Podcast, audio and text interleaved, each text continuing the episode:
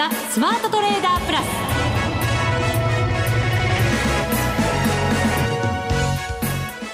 全国のリスナーの皆さんこんにちは。内田まさです。ここからの時間はザ・スマートトレーダープラスをお送りしていきます。まずはこの方にご登場いただきましょう。国際テクニカルアナリスト福永博之さんです。こんにちは。よろしくお願いします。よろしくお願いいたします、はい、6月ですよもう。早いですね。本当に。1年の半分に来たってことになりますからね。ね本当そうですよね、えー、ついこの間までですねえーまあ、利上げがどうだこうだって言っていたのに、はい、利上げというのはあの最初のアメリカの利上げの方ですよね、はい、それが年末からねもうあの実際に利上げされて、えー、あっという間に半年ですからね。本当そうですよ、はい福永さん半袖 T シャツになりました。いやいやそんなこともうお伝えしなくていいじゃないですか。暑くて。今目に入っちゃう それは目に入るでしょ二人で向かい合ってやってるんですそうですよね、まあ、季節の話から始まったんでね。それもう目つぶってやってたらえらいことですけど僕嫌われてるんじゃないかと思っちゃいますけど。そんなことないです。はい、でもね、はい、やっぱりそういう時期になってさらにアメリカは利上げをしようという、ね、次のね追加利上げやるかどうかですよね、はい、しになってきましたので、はい、ここからの為替の動き、はい、今日はたっぷり解説いただきまして、はい、また6月相場ということでどんな傾向があるのかどんなところに注意が必要なのか、今日は盛りだくさんでそうですよ。月始めですから盛りだくさんでお送りしていきたいと思います、ぜひ皆さんもお聞きください。それでは番組進めていきましょう。この番組を盛り上げていただくのはリスナーの皆様です。プラスになるトレーダーになるために必要なテクニック心構えなどを今日も身につけましょう。どうぞ最後まで番組にお付き合いください。この番組はマネックス証券の提供でお送りします。スマートトレーダー計画、よーい、ドンえー、さて、まずは相場から見ていきたいと思います。日経平均株価は393円18銭安、16,562円55銭。そしてトピックスマイナス30.26ポイント、1331.81ポイント。マザーズ指数はマイナス19.45ポイント、1108.47ポイントで終わりました。東証一部の9割が下落する全面安の展開で終わっています。はい。はいあのまあ、なんと言いましてもですね、あの、まあ、5月の末、31日までの動きと、はい6月に入ってからの動きが、まあ、またまたちょっと真逆と言いますか、まだ始まって2日しか経ってないんですけど、はい、値幅で見るともう600円以上ですもんね。そうなんですよね。はい、31日まで5月の末までは5日続伸していても今年初の5日続伸だよと思って、はい、1万7000円も回復してきたしなんて、ちょっと楽観的なムードにもなったんですけどね。そうですよね。まあ、あの、そこからのその反転というのが非常に、なんでしょうかね、あの、皆さんの、えー、予想外なのか。急展開。ね、急展開。本当そんな感じですよね。うん、ただ、その、まあ、えー、いろいろお話しする中で私なんか言っていたのは、あの、31日の上昇の局面で、はい、僕はあの、上昇が続くと必ず加熱感があるかどうかを見るようにしてるんですね。はい。で、加熱感が続くときに、あの、勢いがあれば、その加熱感が続くっていうことはよくあるんですけど、うん、加熱感っていう、その、まあ、上昇が続く中で、あの、勢いがないときっていうのは、やっぱり、その、えー、まあ、テクニカル指標でいうところの、買われすぎの局面になると、そこからやっぱ反落するっていうことはよく起こるんですね。うん、で、ちなみに、その31日の時点で、日経平均株価のその加熱感を教えてくれるテクニカル指標で見ると、はい、サイコロジカルラインっていうのがあるんですけど、はい、これ見るとね、75%ちょうど達してたところなんですよ。ところが、モメンタムっていうのが、これが、あの、勢いを教えてくれるテクニカル指標になるんですね。上昇とか下落の勢いを教えてくれるんですけど、これがあんまりその上昇してなくて、水準的には非常に低くて、まあ要は、あの、力、まあ力が弱いっていうんでしょうかね。商いもね、少なめでしたからね。はい、だってこれ、2兆円超えたのって31日の、あの、リバランスがあった時だけですもんね。そうですね。あの、MSCI のね、えー、えー、モルガン・スタンレー・キャピタル・インターナショナル・インデックス。フルネームでありがとうございます。いやね、よくあの、MSCI って簡単に言うんですけど、知らない人もいるかなと思って今お話したんですが。ありがとうございます。で、これの入れ替えがあって、えー、あの、大引けでなんとあの時ですね、あの、1兆円近くできたんですよ。うん。それまでですね、僕はあの、ちょうどその時別のところで、あの、えー、放送やってたので、はい、あの、リアルタイムで見てやって、あの、まあ、解説してたんですけど、えー、その59分の段階で、えー、っと、売買代金で言うと1兆8000億円しかできてなかったんですよ。それが2兆8000億円ということになりましたので、まあ、大引けで1兆円ぐらいできたというね。ですから、まあ、それだけ銘柄入れ替えに絡む商いが、あ多かったっていうところだと思うんですけどね。はい。で、あの、そうしたところを除くとですよ、結果的に、あの、商いはそれほど膨らんでいなくて、えー、まあ、あそのサイコロジカルラインのような加熱感を教えてくれるテクニカル指標が、うん、その背景があまりはっきりしない中で、まあ、基本はやっぱりドル円の上昇ということにはなるかと思うんですけども、はい、指数を押し上げていたということになっていたので、うん、まあ、あの少し、ここからのポジション作りというのはちょっと慎重にというような話をしていたんですけども、まあ、やっぱり勢いのないところでですね、えー、外部環境が悪化すると持ちこたえられなくてっていう、うん、まあ、まあ、ある意味お決まりのパターンっていうんですかね。あの、勢いのある時には、あの、今日なんかももっともっと下げ渋って、あの、下髭をつけて終わるっていうパターンになってくれるとか、はい。あるいは昨日なんかで言うと、5日移動平均線下回って終わったんですよね。そうですね。えー、ちょこっとでしたけどね。そうなんですよね。ですから強い時は、5日移動平均線を上回って、なおかつ下髭で終わるとか、うん、まあ、そういう終わり方をするんですけど、まあ、調整というにはちょっと、えー、まあ、水準もそれなりにこう値幅がありましたし、はい、あとテクニカル的にも5日移動平均線を下回ったと。あとはもう海外市場で、えー、ニューヨークダウなんかはそれほど、おまあ、動きがなかった中でですね、えー、円高が進んでしまったために、えー、結果的には、まあ、株価あ下落して終わっちゃったというですね、そんな状況なんですよね。はい、で、あのー、まあ、あその、為替の方に今度ちょっと目を移してですね、はい、じゃあなんで円高になっちゃったのかっていうところを。これ、昨日なんかはね、はい、急激でしたよね、しかも。そうですよね。えーで、これもですね、実は31日の日が、あの、結構ターニングポイントになっていてですね。はい。で、どういうことかというと、あの、これ以前お話しましたがね、一目均衡表の冷やしチャートをちょっとご覧いただきたいんですね、ドル円の。はい。はい。一目均衡表ですね。手元にパソコンがある方は、はい、ぜひご一緒にどうぞ。はい、そうですね。はい。えー、オンデマンドでもね、聞けますので、はい、あの、そこで、えー、ご用意いただければと思うんですが、まあ、そこでご覧いただきますと、あの、よく、えー、まあ、抵抗体、まあ、私はあの、正式に抵抗体と呼んでますが、人によっては雲って呼ぶ人もいますけどもね、はい、あの、抵抗体の上限のところを、この31日抜けなかった。ったんですね。終わりでベースで。本当だ。ね、抑えられちゃってる。その通りです。あの、取引時間中に、あの、上抜いてるんですけど、まさにあの、内田さんの今の表現が正しくて、抑えられてるんですよね。髭がちょこっと上に出てるだけですもんね。そうですね。ですから、そういう、その、抑えられてるっていう感覚を持っていると、うん、やっぱり上に抜けられないんだなっていうところから、結果的に翌営業日、あの、陰線で終わった翌営業日ですね、うん、一気にこう、円高に触れてるじゃないですか。そうですね。幅大きかったですね。100等円の後半ぐらいから、109円台まで、ねはい、で、じゃあなんでここまで落ちるのかっていうのを、あの、これ、ローソク足だけ見てると抵抗体の加減があるので、あの、まあ、落ちないんじゃないかと思われる方もいらっしゃるんですが、そこで、あの、もう一つ見てほしいのが、地高スパンなんですね。地高スパン。はい。はい、当日の終値を26日後ろに持ってったものなんですけど、うんこれ見ると、26日、要は26営業日ですね。うん、前のところのローソク足見てください。これなんと、28日の日ですよ。やだ。4月の。すごい大きく下がった日ですよね。ね昨日なんて目じゃないぐらいでっかい大陰線。そうそうえっ、と、上が111円の80銭台で、はい、下が107円台の80銭台ですから、4円？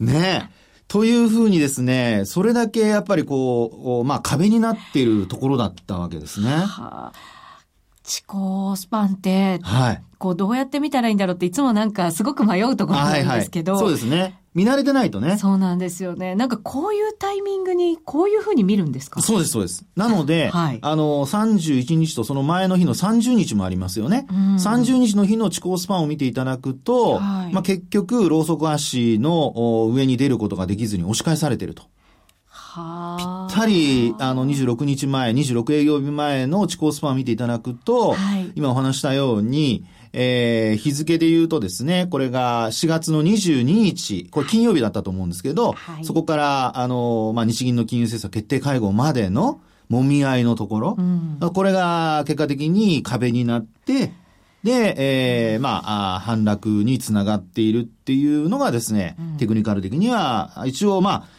あの、まあ、いろんなところで私もこういうパターンを何度も見てますので、はい、あの、お話ししてるんですけど、まあ、基本的にはやっぱり同じような動きになってしまったと。で、重要なことはやっぱ今日なんですよね。はい。で、今日は、あの、今のところ109円割れてる場面ありましたよね。で、そうした中で、あの、まあ、一目金庫表で見ると基準線っていうのがずっと横ばいが続いていて、はい。で、えー、ここを割るかどうかっていうのがやはり今日金曜日の、あ、ごめんなさい、木曜日ですね、木曜日の、うん、あのー、まあ、ヨーロッパからそれからニューヨークの時間でですね、抜けるかどうかがやっぱり重要なポイントになりますね。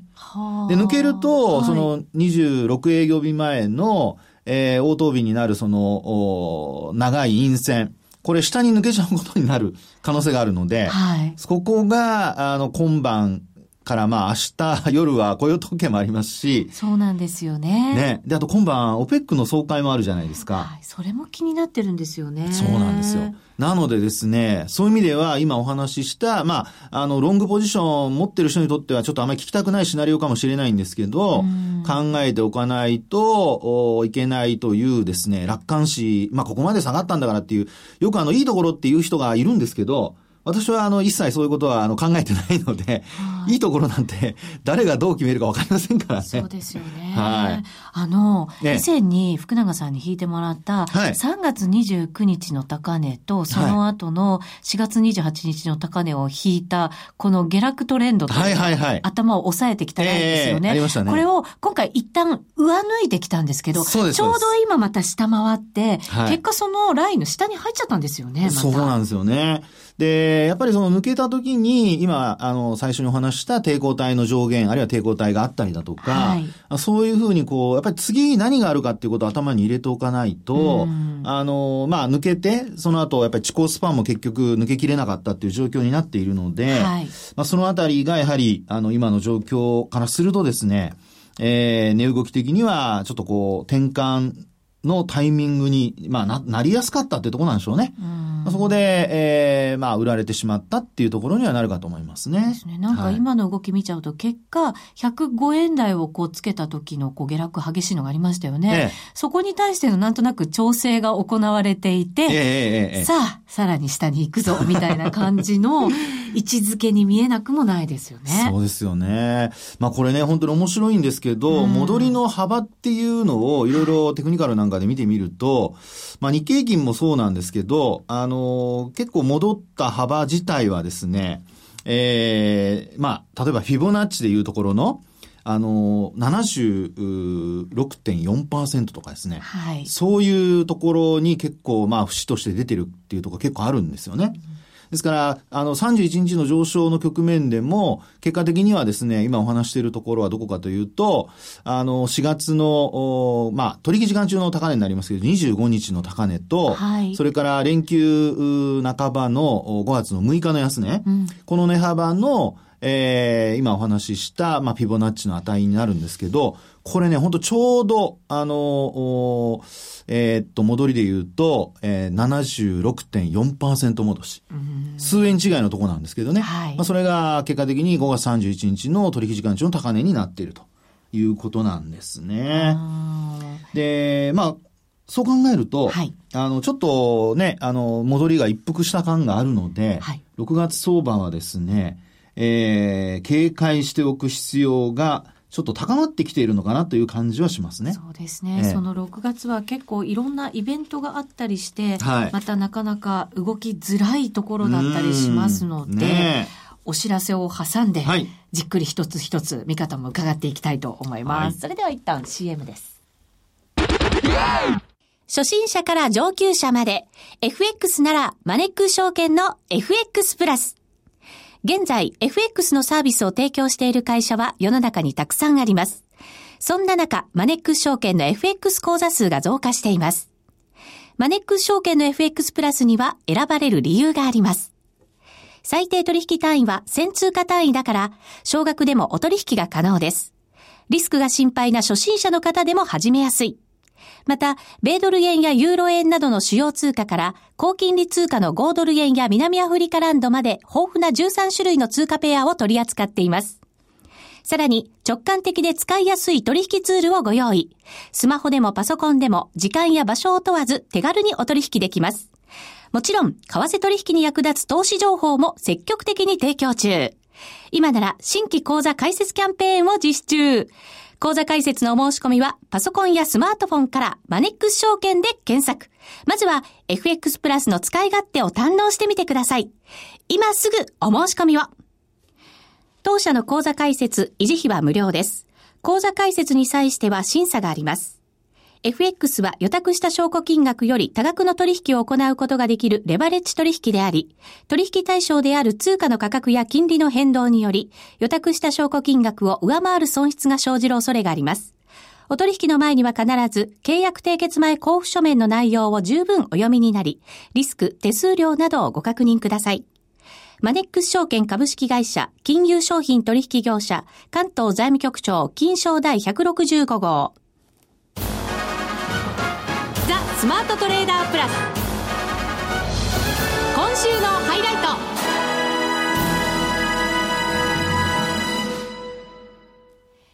さあ、それでは番組後半、ザ・スマートトレーダープラス今週のハイライトのコーナーです。ここからは6月のイベントスケジュールから伺っていきましょう。はい。はい。えー、まあ時系列でちょっとお話をするとですね、はいまずは今晩、あのー、時間的には ECB の理事会がありますね、はい。そうですね。あまり注目されてるのかされてないのかよくわかりませんけど、どうなんでしょう？ね、本当そうですよね。えー、ただ、あの、えー、まあ、日米はですね、あの、ほぼ2日間、あの、開催するんですよね。はい。ところが、あの、ECB の場合は1日だけで、なおかつ、あの、日米と違うのは7月に21日ですかね。はい、あの、金融政策決定会合があると。うん。なので、えー、日本の場合には6月終わると、あ、ごめんなさい、7月、8月ですね、ごめんなさい。8月が、あの、えー、っと、あ、ごめんなさい。あの、失礼しました。これあの、はい、3カ国同じです、ね。まとめますと、はい、大変失礼しました。あの、同じでした。ごめんなさい。あの、8月にないだけでした。大変失礼しました。8月はない、はい、ないんですね。はい。で、日米も7月ありまして、ECB も7月はあると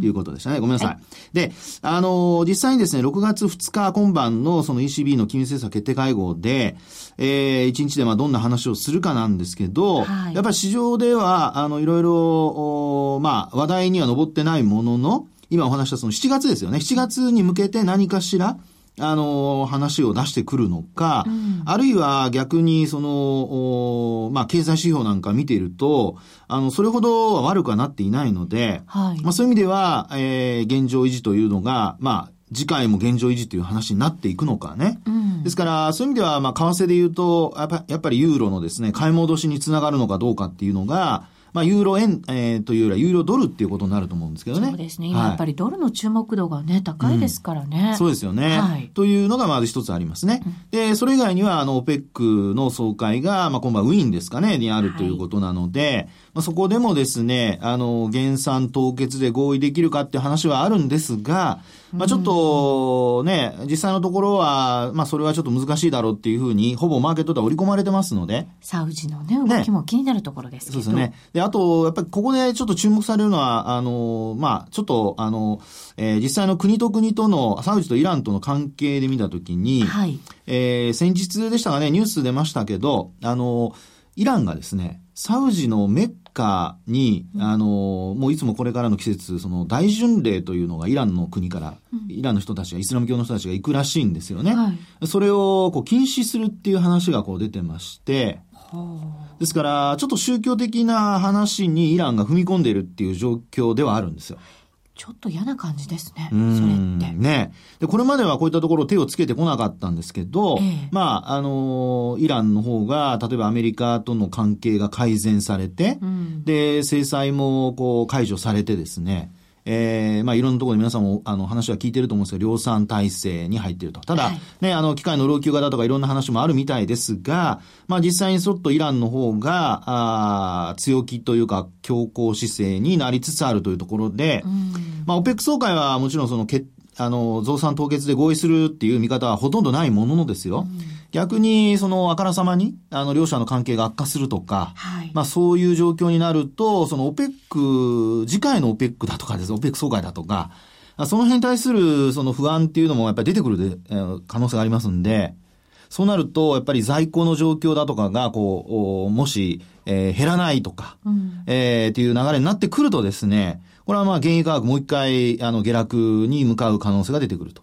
逆にこう、なんていうんですか、地政学的なリスクみたいなものも意識されて、はい上がるっていう可能性もなんかもちろんありますよね。ありますよね。はい。ですからそこはもう時給との兼ね合いということになるでしょうし、はい、えー、そのあたりがですね、あの、どんな風にその OPEC 総会の後、マーケットが判断するのか、うん、あるいは情報が伝わってくるのか、まあそこが、まあ一つ6月のこの初っ端、出だしのところでは、まあ重要なポイントになるのかなというふうには思いますよね。うん、ようやく50ドル回復、ね、そうそう。する場面もあって、はい、昨日は49ドルで終わってますけれど、そうですよね。さあどうなる、ね、えー、高止まりしたね、状況のままですからね。まあ、そのまま、あの、えー、まあ、えー、原油価格そのものは、まあ、WTI のこの原油先物がですね、えー、横ばいなんかになってくれれば、基本やっぱりマーケット的には一安心っていう流れにね、なっていくでしょうし、まあ、あとはこれからアメリカだとドライブシーズンだとか言われてますんで、需要が高まるようであれば、うん、まあ、基本、あの、原油価格の下落の心配っていうのは、一旦後退するっていうことにもね、なるでしょうからね。うん、まあ、そのあたり、まあ、両方の面で見ておく必要があるということは言えますよね。そうですね。はい。えー、今日 ECB の理事会のその結果発表が20時45分、日本時間ですね。はい、その後21時30分にドラギ総裁の会見会見もありますからね。はい。はい、その後こう OPEC なんかの話がね、そうですね。また順次入ってくることになるんだと思いますけど。そうですね。ですからまあ明日の取引、まあ金曜日の取引開始前には、まあ何かニュースがないかっていうのは確認しておく必要はありますよね。そうですね。また今晩そのニュースに振らされる可能性もある、ということですから。そういうことになりますね。はい、為替はその意味ではやっぱり、まああの、えー、225の先物なんかのナイトセッションもそうですけども、えー、一応ちょっと見ておく必要ありますよね。そうですね。はい、これだけドル円見てても、まあちょっと大きく動いた後ですからね。そうですよね。加速するか戻すかっていうところになりますからね。はい、戻せばね、あの、だいぶ落ち着いてくるとは思いますけどもね。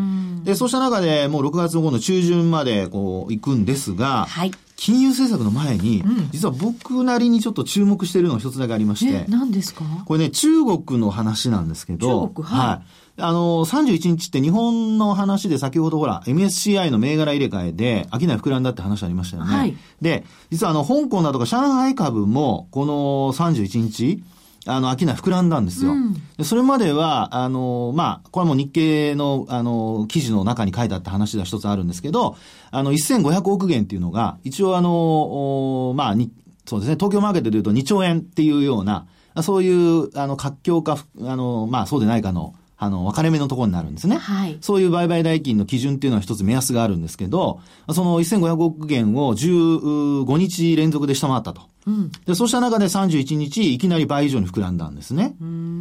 で、これには、実はですね、あの、これ、まあ、日付は皆さんもうちょっと確認をしていただきたいんですが、はい、一応手元にある資料ですと、6月の14日に、うん MSCI のあの、新興株指数っていうのがあってですね。はい。それに、上海の株が採用されるんじゃないかという。うん。そういう話がこう出てまして、はい、それに、まあ、乗っかる形で、香港株でも ETF が売買高の上位になるとか、で、上海総合指数も外国からの資金の流入を期待してですね、うん、31日買われたっていうような、そういう背景があるんですね。でも倍できるってすごいですよね。ね。ですからまあ、そこまでの低迷があまりにもやっぱり、あの、低水準が続いてたっていうこともあるんだと思うんですけど、はい、で、それがですね、その、まあ、あの、金融政策、各国の金融政策発表前に、どうも、その、えー、採用されるかどうかっていうのが発表されるらしいんですよ。はい。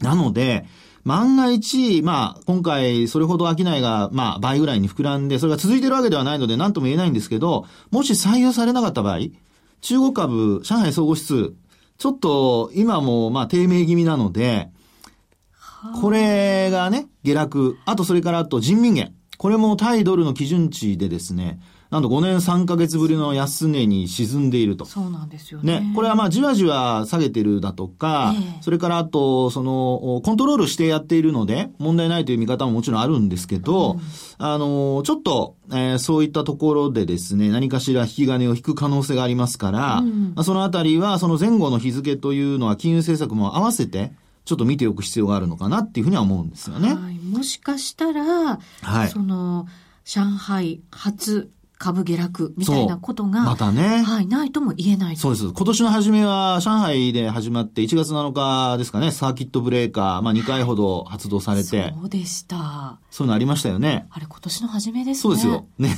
ずいぶん昔みたいな。そうそう。ね、感じですね、うん、まあ人はね、悲しいことは忘れるからいいんですけど、忘れちゃいけないこともありますからね。ね覚えておかないといけないんですけど。記憶記憶。でですね、はい、えー、そこから今度次になりますけど、今度は6月の14、15に FOMC ですよね。はい。で、その後15、16で、えー、日銀の金融政策決定会合と。うん、ですから FOMC が先に発表になって、その後発表になって、日銀。うん、なので、日銀は、まあ、あのー、連携してないとは思いますけど、あの、動きやすいといえば動きやすいですよね。FOMC を見つつ、そう。考えられるから。そう。でも日銀は、こう、マイナス金利の、その効果が、まあ、半年ぐらい経たないとわからないよ。それを見つつだよってなると、今回は動かないんじゃないの？なんて思っちゃうんですけどね。そうですね。まあ確かにね。まあでも1月からすると、6月の15、16っていうのはちょうどまあ半年近くになりますから、あ、ちょうど来ます。まあ、実際には5ヶ月ちょっとですけどね。まあ7月もありますからね。まあ、あの、証券関係の人たちはだいぶ期待してるんじゃないでしょうかね。そうですか。まあでもね、FMC でもし動いたとすればね、はい、やっぱり日銀も合わせて動くっていうことの方が、効果はきっとね、期待できるのかもしれませんけど。そうですね。本当そうなんですよね。ですからまあ、あの、ただ出尽くしとなるかどうかっていうところもあるので、はい、えー、まあこの辺はもう本当に考え方、あるいはね、方策、どういった内容の、あの、追加緩和を出すか。はい、まあ、それにもよるとは思いますけどね。そうですね。何かして効果があるのかどうなのかっていうところも含めてね、私たちも考えないといけないことですよね。そうですよね。で、あとは、6月の下旬になると、はい、まあ23日にイギリスの国民投票。ねね、これがなかなか終わらないと、はい、やっぱりファンドの人たちって動きが取れないとかってあるらしいですね。本、当、ね、うん、そういう話もありますしね。ねあと、あの、FOMC もね、あの、結果的にその、まあ、イギリスの国民投票で、えー、どっちになるかわからない中で、うん、本当に利上げして大丈夫なのっていうね。そういう見方も、まあ、一部にあり、出てますからね。だからもしかしたら6月よりも7月の利上げの方が、いまだにこう、織り込み度が強いというか。そうなんです。で、ちなみに7月は、あの、26、27にあるんですけど、これ会見が予定されてないんですよ。そうなんですよね。ねだから6月って。